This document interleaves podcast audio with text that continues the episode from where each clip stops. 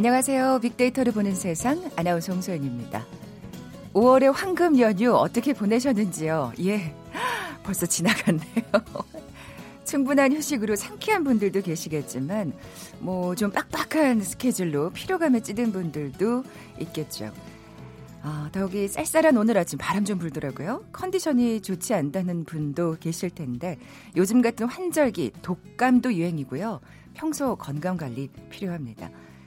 건강을 지키기 위해서는 우리 몸의 면역력을 키우는 게 중요한데요. 이 면역력에 큰 영향력을 미치는 것 생활 습관이라고 하네요. 과식이나 과음처럼 자신의 생활 습관을 조절하지 못하면 면역 기능이 떨어지면서 고혈압, 지방간, 당뇨 같은 생활 습관병에 걸리기 쉽다고 합니다. 자, 그렇다면 면역력을 높이기 위한 생활 습관은 뭘까요? 균형 잡힌 식사, 금연, 절주는 물론 기본일 거고요. 과로하지 않기, 많이 웃기, 감사한 마음 갖기. 스트레스 조절하기도 면역력을 높이는 데 좋겠죠. 뭐 마음만 먹으면 실천할 수 있는 방법들이 꽤 많습니다. 오늘은 좀 더 활짝 웃으면서 스트레스까지 날려버리는 화나지 않고 웃음꽃 피는 화요일로 만들어 보시면 어떨까요? 아, 앞서 말씀드린 대로 환절기 독감도 유행이고요. 또 최근 A형 간염이 늘고 있다고 하잖아요.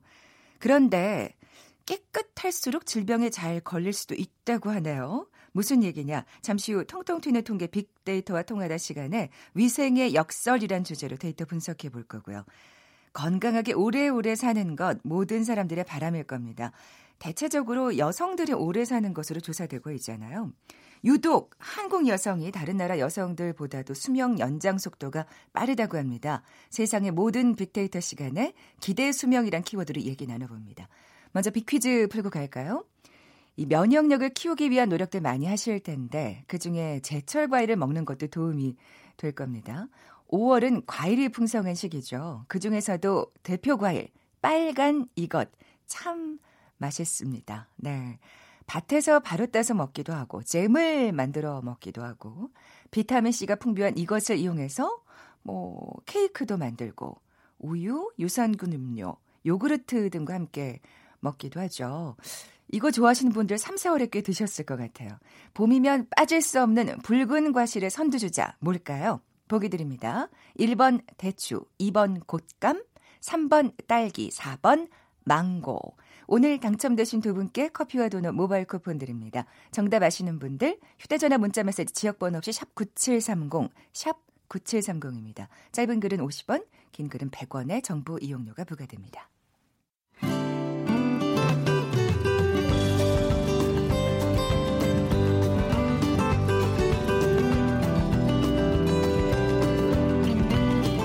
연관 검색어 속에 진실이 있다. KBS 일라디오 빅데이터로 보는 세상. 세상의 모든 빅데이터. 궁금했던 모든 화제와 이슈를 빅데이터로 분석해보는 시간이죠. 세상의 모든 빅데이터. 빅커뮤니케이션 전민기 팀장 나와 계세요. 안녕하세요. 네, 반갑습니다. 전민기입니다. 앞서 뭐 여성들의 특히 네. 한국 여성들의 평균 수명이 네. 굉장히 빠르게 늘어가고 있다고 맞아요. 말씀하셨는데 뭐 여성들뿐만 아니라 우리의 전체적으로 평균 수명이 예. 예. 이게 제가 기억나는 게 한 20년 전만 하더라도 장수국과 관련된 TV 프로그램 되게 많았어요. 뭐 일본 장수 마을 찾아가고, 네. 뭐 코카서스 마을 찾아가고, 그러니까 불가리아에서 어, 그렇죠. 뭐 그래서 뭐 요구르트 어. 막 이름 딴 거 나오고 막 그랬잖아요. 그렇게 이제 관심 가진 지 불과 뭐 10년, 20년 만에 지금 봤더니 우리나라가 지금 세계 장수국 10위권 이내에 진입을 했습니다. 아 그렇군요. 네, 세계 보건기구 발표 보니까 한국이 2016년에 태어난 아기의 기대 수명 기준으로 할 때 82.7세예요. 그러니까 세계 9위에 올라서 2015년보다 3단계 어, 어, 올라갔고요. 조사 대상 183개국 가운데 기대 수명이 가장 높은 나라는 일본이었어요. 84.2세인데 격차가 1.5세밖에 안 납니다. 네, 우리나라도 네, 네. 이제는 명실상부 어, 기대 수명이 높은 나라가 음. 됐고요. 그렇지만 한 번쯤 생각해 봐야 될 지점이 있는 게 질병이나 부상, 사고 없이 아프지 않고 살 수 있는 건강 수명을 봤더니 남성이 70.7세, 여성이 75.1세예요. 이게 무슨 말이냐면 남녀 합친 건강 수명이 73세인데 어 건강하게 사는 그 나이가 70대인 것이고 그렇다면 그 이후 수명은 아픈 상태로 그러니까 지금 거의 10년간을 네, 맞아요. 골골 하면서 그러니까 예, 예. 이제 병석에서 길게 어. 사는 것도 중요하지만 어떻게 우리가 오래 살 것인가도 고민해봐야 될 시점이 온 것 같아요. 네네. 그래서 우리나라 건강 수명의 사실은 건강 수명은 아직 좀 낮다는 것이고요. 아 그렇군요. 저출산과 고령화 비롯해서 뭐 자살, 치매, 건강 불평등 이렇게 해결해야 될 문제는 아직 좀 남아 있는 것으로 우리의 과제로 예, 보시면 되겠습니다. 예. 네, 앞서 얘기한 대로 그 여성의 그 수명 연장 속도가 빨라지고 있다는 거는 그러면 이제 남녀 차이도 생긴다는 얘기인가요? 꽤 나더라고요. 그래서 성별로 나눠보면 여성의 기대 수명이 지금 85.6세거든요. 세계 4위예요, 여성들은. 아, 이게 거기서 더 올라가는군요. 예, 일본, 예, 예. 스페인, 프랑스에 이어서 4위가 우리나라고 남성은 79.5세죠. 19위입니다. 남녀 격차가 이만큼 크다는 거예요.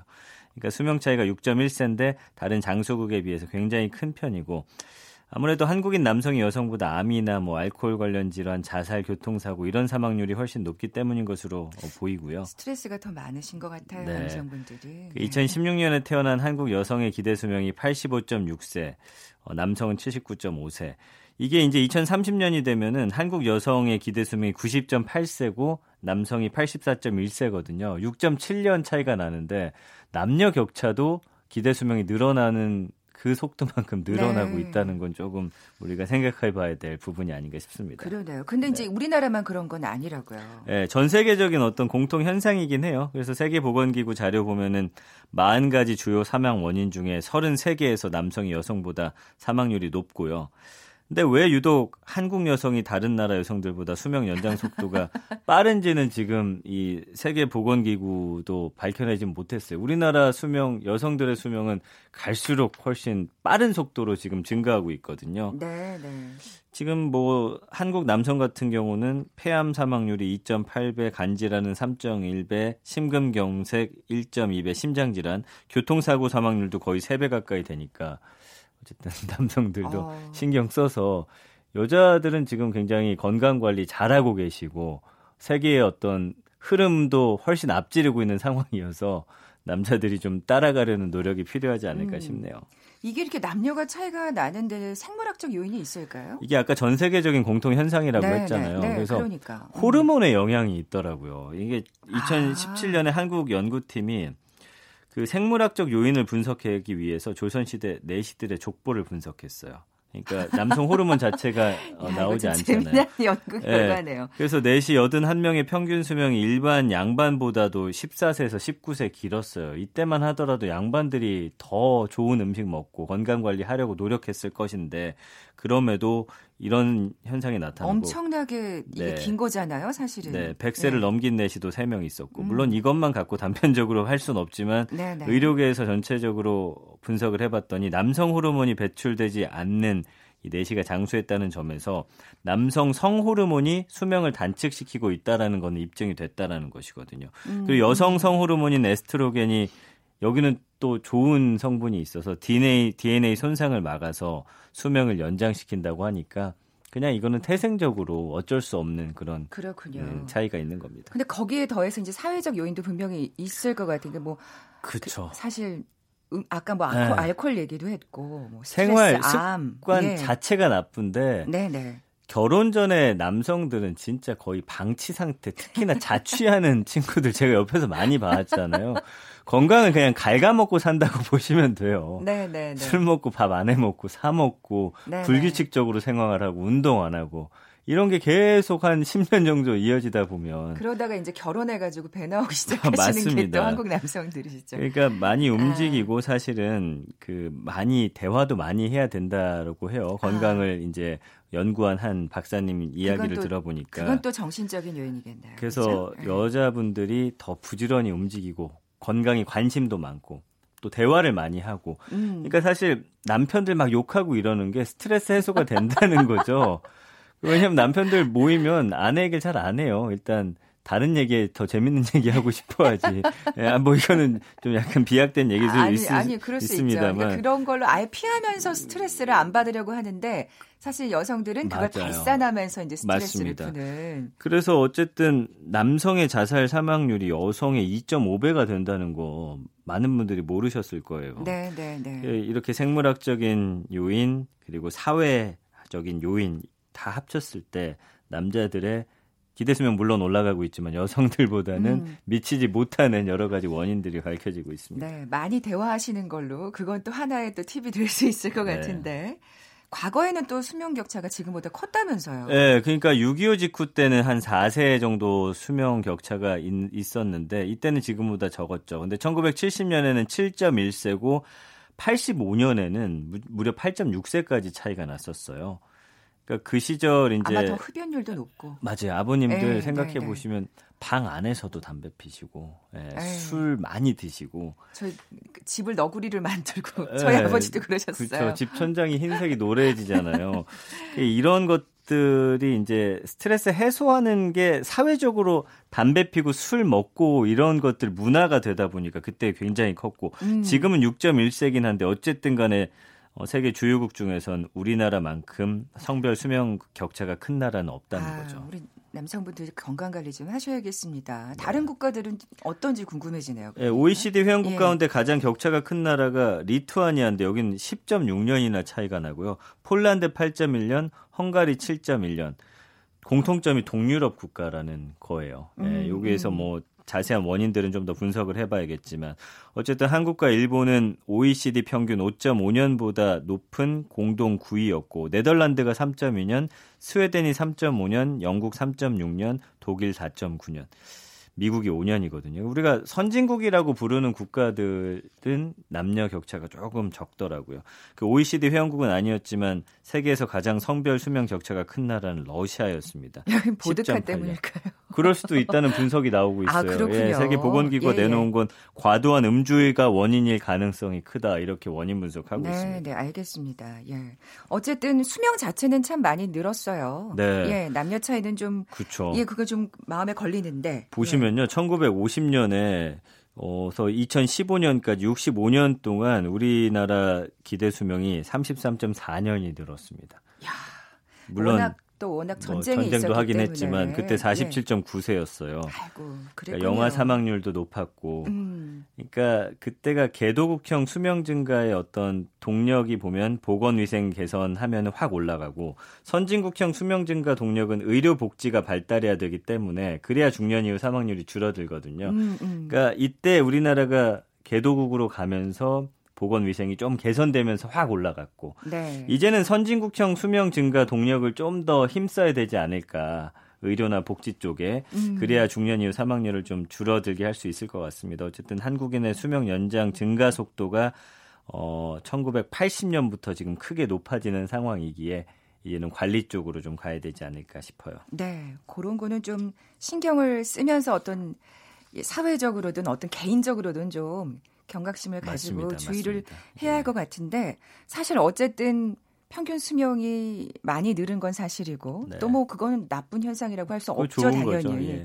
근데 중요한 건 이제 아까 말씀하신 대로 병석에서 10년을 보낸다고 맞습니다. 하니까. 건강하게 사- 오래 사는 게 이제 우리의 목표가 될 텐데 네, 네.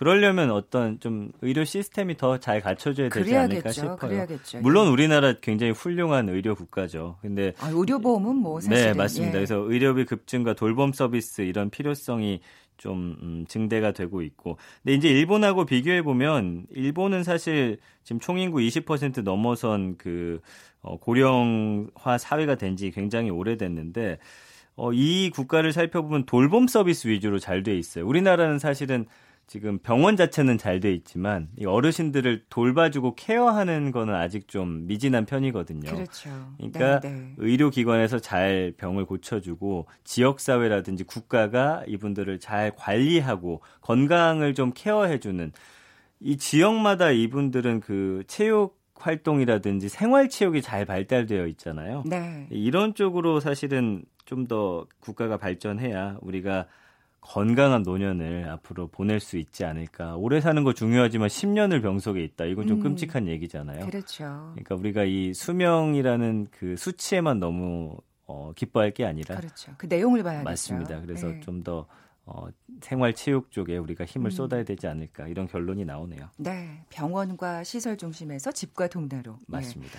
가시기 전에 비퀴즈 내주세요. 사실 예 건강 얘기하니까 어, 오늘 그렇죠. 꼭 예. 이 과실을 먹어야겠다는 생각이 막 드네요. 네, 예. 건강 지키기 위해서 제철 과일 먹는 것도 도움이 됩니다. 5월은 과일이 풍성한 시기인데 그 중에서도 대표 과일 빨간 이거 참 맛있습니다. 밭에서 바로 따서 먹기도 하고요. 잼을 만들어 먹기도 하죠. 봄이면 빠질 수 없는 붉은 과실의 선두주자 무엇일까요? 1번 대추, 2번 곶감, 3번 딸기, 4번 망고. 네, 정답 아시는 분들 빅데이터를 보는 세상 앞으로 지금 바로 문자 보내주십시오. 휴대전화 문자 메시지 지역번호 없이 샵 9730입니다. 짧은 글은 50원, 긴 글은 100원의 정보 이용료가 부과됩니다. 어, 잠시 안내 말씀드리면요. 기상청이 강원 산지와 동해안 평지에 내렸던 건조주의보를 오늘 오전 10시부터 건조 경보로 한 단계 올렸습니다. 강원 지역에 건조한 날씨가 이어지고 있어서 산불 등 화재에 주의하셔야겠습니다.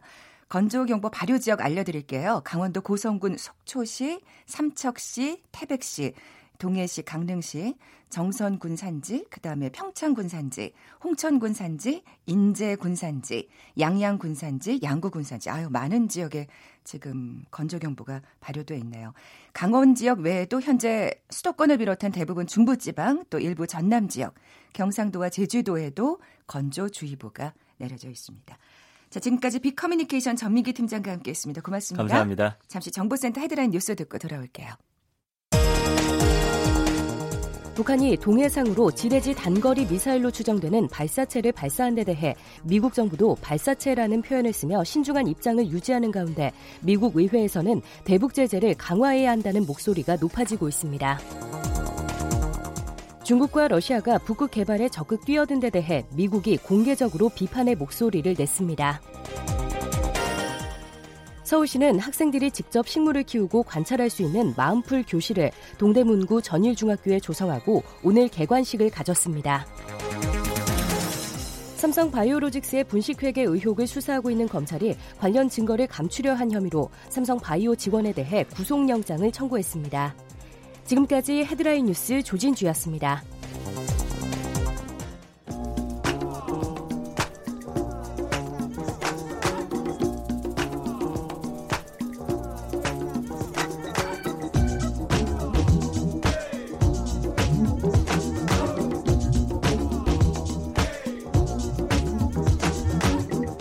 통통 튀는 통계.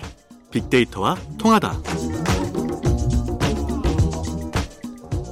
데이터와 차트로 세상을 보는 시간 통통 튀는 통계 빅데이터와 통하다. 디지털 콘텐츠 전문가 김원식 박사 나와 계세요. 안녕하세요. 네, 안녕하십니까? 네. 여러 가지로 뭐 위생이며 이런 거에 대한 사실 시스템도 그렇고 네. 경각심도 높아지면서 앞서 얘기를 나눴지만 기대 수명이 참 높아졌습니다. 네. 또 오늘 이렇게 관련된 얘기를 계속 어, 이어가게 되는데 질병과 위생에 관한 내용인데 좀 굉장히 앞서와는 반대되는 내용이 있는 것 같아요. 예. 네, 고개가 갸우뚱거릴 그러니까요. 예. 깨끗할수록 질병에 잘 걸린다. 네. 위생의 역설이라고 오늘 키워드를 정하셨어요. 네. 네. 이 주제를 정한 이유는 최근에 A형 간염 문제가 지금 언론과 그렇죠. 미디어에 등장하고 예, 예. 있어요. 근데 보니까 3, 40대가 잘 걸린다. 그 이유를 보니 70년대 이후에 깨끗한 환경에서 자란 세대가 이 A형 간염에 대한 어, 면역력이 취약해서 지금 아. 성인이 돼서 걸리고 있다. 이렇게 이 얘기를 하고 있기 때문에 네, 네. 오히려 이 A형 간이 많을 때는 안 걸렸던 그런 분들이 이제 걸리게 되는 그런 사이 벌어져서 위생 가설이라는 단어가 인터넷상에 많이 이제 떠올랐어요. 그래서 그렇군요. 이 점에 대해서 좀 살펴드리려고 합니다. 네. 그렇다면 이게 지금 이게 위생 가설 네. 세균 노출이 좀 적당히 돼야 된다는 말씀이신가요? 어떻게 해석해야 그렇습니다. 될까요? 예. 그냥 간단하게 말씀드리면 면역 효과는 출생 직후 초기 단계에서 형성이 됩니다. 아, 그렇기 때문에 여기에 적절하게 이 세균에 노출됐을 때 항체나 면역력이 생기는데 그 시기를 놓치게 되면 특정 질병에 노출이 된다는 거죠. 음, 그래서 이 개념을 쓴 데이비드 스트라찬이 영국 의학저널에 1989년에 이 논문을 통해서 발표를 했습니다. 이 유년기에 이 감염 발생률이 낮을수록 천식과 꽃가루 알레르기 같은 이 알레르기 질환이 급속하게 늘어난다 이렇게 얘기를 했어요. 음. 스위스 로잔 대학교 연구팀 같은 경우에도 이 신생아 시기에 깨끗한 환경에 너무 노출되면 천식이나 다른 알레르기의 질환을 유발시킬 수 있다고 얘기를 했고요. 그 이것뿐만이 아니고 만성 염증성 질환이라든지 당뇨병 또 다발성 경화증 같은 경우에도 너무 신생아기에 깨끗한 환경에 노출이 되게 되면 이 면역력이 생기지 않아서 문제가 될 수 있다라고 이제 지적을 아, 하고 있는 거죠. 사실 요즘 부모님들 정말 그 청결 위생에 너무나 신경을 많이 쓰시고 진짜 신경 많이 쓰시잖아요. 거의 뭐 무균실에 있어야 되는 것처럼 생각하실 정도로 가정 환경 그렇게 말씀드시잖아요. 그렇죠. 사실 왜냐하면 워낙 그 미세먼지도 많고 그렇죠. 이래서 그 노출되면 안 된다는 생각에 굉장히 사로잡혀서 오히려 막 노출 강박증이잖아요. 네, 네. 근데 그게 오히려 도움이 안 될 수 있다는 말씀이시군요. 네. 우리나라에서도 이런 연구가 있었나요? 그래서 한림대 예, 예. 성심병원 연구팀이 조사를 했어요. 그래서 대도시, 소도시, 시골 이렇게 세 개 지역에서 어 9살에서 12살 어린이 1,749명을 대상으로 이 알레르기 질환 유병률을 조사를 해보니까요. 이 천식 같은 경우는 시골이 8.2, 소도시는 12.7, 대도시는 13.2였습니다. 그리고 아. 알레르기 비형 같은 경우에도 시골이 13.2, 소도시가 19.4, 대도시가 35.2였고요. 아, 이것은 아, 대도시가? 시골의 3배에 네. 달했습니다. 네, 네. 아토피 피부염 같은 경우에도 시골이 18.3, 소도시가 23.2, 대도시가 28% 정도 됐거든요. 그래서 어쨌든 이게 유전적인 요인이 있는데 이. 환경적인 요인과 상호 작용하는 거기 때문에 반드시 환경적 요인만은 아니다라는 것을 사전에 이렇게 말씀을 좀 드리겠습니다. 네. 그러니까 근데 사실 이렇게 들으면 아 거기가 공기가 좋아서 그런 거 아니에요? 이렇게 또 생각하시는 부모님들 계실 것 같아서 아니 오히려 공기 속에 세균이나 그런 진흙이나 먼지나 이런 것과 아, 뒹굴기 네네. 때문에 네네. 그거에 이제 면역력이 아. 생기는 것이라서 이 거꾸로인 거죠. 아 그렇군요. 네. 그렇게 생각을 해야 되는 네. 거군요.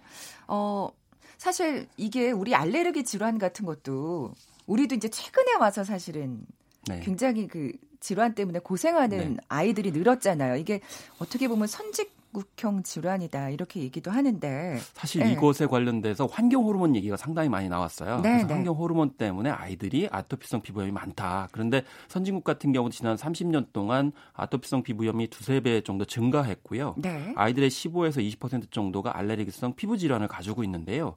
이게 어떤 환경 호르몬 탓도 있을 수는 있지만 너무 어린 시절에 청결한 환경에 있어서 면역력이 떨어지기 때문이다라는 주장인 거죠. 아, 이제 우리나라도 네네. 뭐 이제 0세에서 13세 정도 아이들의 뭐 아토피 피부염이 한 16%, 천시 음. 7%, 알레르기성 비염이 36%인데 이거는 과거에 이렇게까지 높지는 않았다는 것인데 이것도 환경 호르몬 탓맛은 아니다라고 음. 연구진들이 이야기를 하고 있고요. 그렇군요. 또 이 스트라칸 박사 같은 경우는 형제 수가 많을수록 아토피 피부염 발병률이 낮다라고 어, 이건 흥미로운 발표를 하기도 했어요. 예. 그 이유는 형제나 자매가 많으면 바깥에서 묻어온 병원균에 노출될 횟수가 높다는 거죠.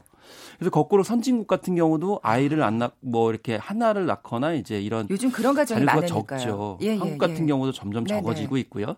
근데 다만 우리 이제 어린이집을 이제 보내는데 그 어린이집 뭐 이게 또 감기도 걸려오고 세균 노출이 굉장히 신경 많이 쓰시죠. 있잖아요. 그래서 네. 참 역설성이 있다. 제 동생 같은 경우 어린이집을 안 보내는데 한편으로 또 이 아이들이 특정 뭐 질병에 또 유병률이 높아지는 것 아닌가 여러 가지 복합적인 생각이 좀 들더라고요. 그러네요. 한 예. 가지 면만 있는 건 아닌 거라는 걸 좀 알 수가 있는 거죠. 음, 어쨌든 물론 그게 말, 말씀하신 대로 여러 가지의 요인이 있을 수 있겠지만 네. 그때 어쨌든 조금 지금 아이들이 너무나 그 위생적인 관념이 철저한 부모님 덕분에 덜 노출되는 것 때문에 오히려 지금 사실은 좀 힘든 부분이 있다는 얘기를 지금 해주고 계시는 네. 건데 우리 어렸을 때도 그렇잖아요. 그 손톱 물어도 저도 뭐 그랬습니다. 손가락 빨아가지고 왜 생선 손댄다고 막 엄마한테 막 혼나고 막 비슷해지죠. 그랬던 기억이 있는데 이게 오히려 뭐 좋은 또 면이 있다고. 그래서 뉴질랜드 이제 대학 의대 연구팀이 1972년 73년 사이에 태어난 1,037명을 대상으로 13세 때와 32세 때의 피부 반응 검사를 실시했어요. 그러니까 어린 시절에 손톱을 물어뜯거나 엄지손가락을 빠는 습관이 있었던 사람들 대상으로 조사를 한 건데 이게 13살 때 조사 결과가 32살 때까지 그대로 이어졌는데요. 결과론적으로는 네. 손톱 밑에 있는 박테리아가 이 아이들의 면역 체계를 강화했다라는 연구 결과 였어요. 아이고, 너 그냥 그러면 그냥 빨개 냅둬야 아, 되는 건가요? 아 그래서 네. 이밥 행콕 박사가 이렇게 얘기했습니다. 네. 하지만 부모들이 습관이 없는 아이에게 손가락 일부러 빨도록 하는 것은 그건 타당하지 않다 네, 이렇게 네. 얘기를 하고 있다라는 것이기 때문에 네, 네. 너무 그거에 민감하게 절대 못하도록. 근데 왜냐하면 심리학에서도 못하게 하면 애들이 또 더 하고 싶어하는 그런 경향들이 하고. 있어요. 그리고 그 결국 그 상처난 것도 막 일부러 얘기 안 하다가 더 큰 병 키울 수도 그렇죠. 있잖아요. 막 팅팅 붓고. 자연스러운 것이 제일 중요하지 않나 싶어요. 곧, 곧 때니까요. 아, 그렇죠. 맨날 그러면 안 돼. 예. 성인 서른 살 때까지 그러면 그건 문제가 있죠. 자연스럽게 또 어릴 때만 하는 버릇이니까. 어릴 때만 해야 됩니다. 네 네.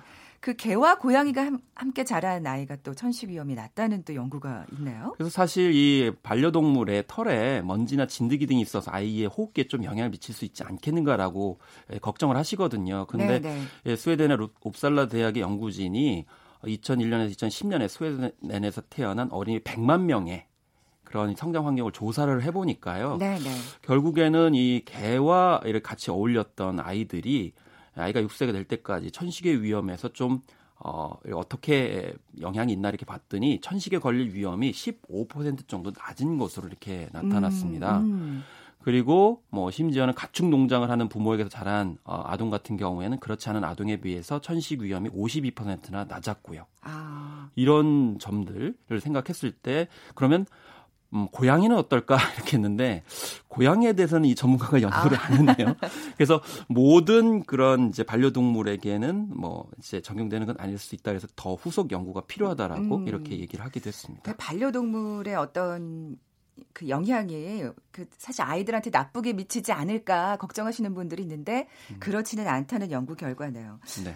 임신 사춘기에 그 농촌에 살면 아이의 알레르기가 또 뚝 떨어진다는 또 그런 흥미로운 연구도 있어요. 그렇습니다. 그래서 예. 뉴질랜드 이 연구팀이 어린이 한 1,333명을 대상으로 해서 이 농장에서 어, 부모님들이 아이를 임신했을 때 이제 동물과 접촉했을 때그 나중에 아이가 태어났을 때 어떤 효과가 있는지를 좀 보니까 이 천식과 건초열, 피부습진 등의 알레르기성 질환에 걸릴 가능성이 그렇지 않은 집안의 어린이에 비해서 50% 정도 낮은 것으로 이렇게 나타났습니다. 음. 다만 여기에서도 단서 조항이 있었는데요.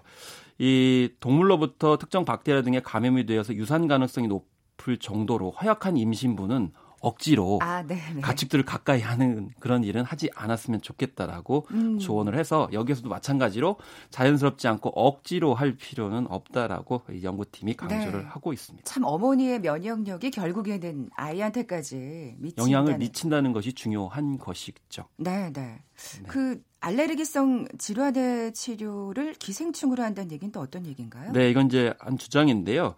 사실 기생충 학자들이 미국에서 이 유생 가설에서 힌트를 얻었는데 이 기생충과 알레르기성 질환 사이에 연관 관계가 없는지 좀 발, 밝혀봤어요. 그랬더니 네, 네.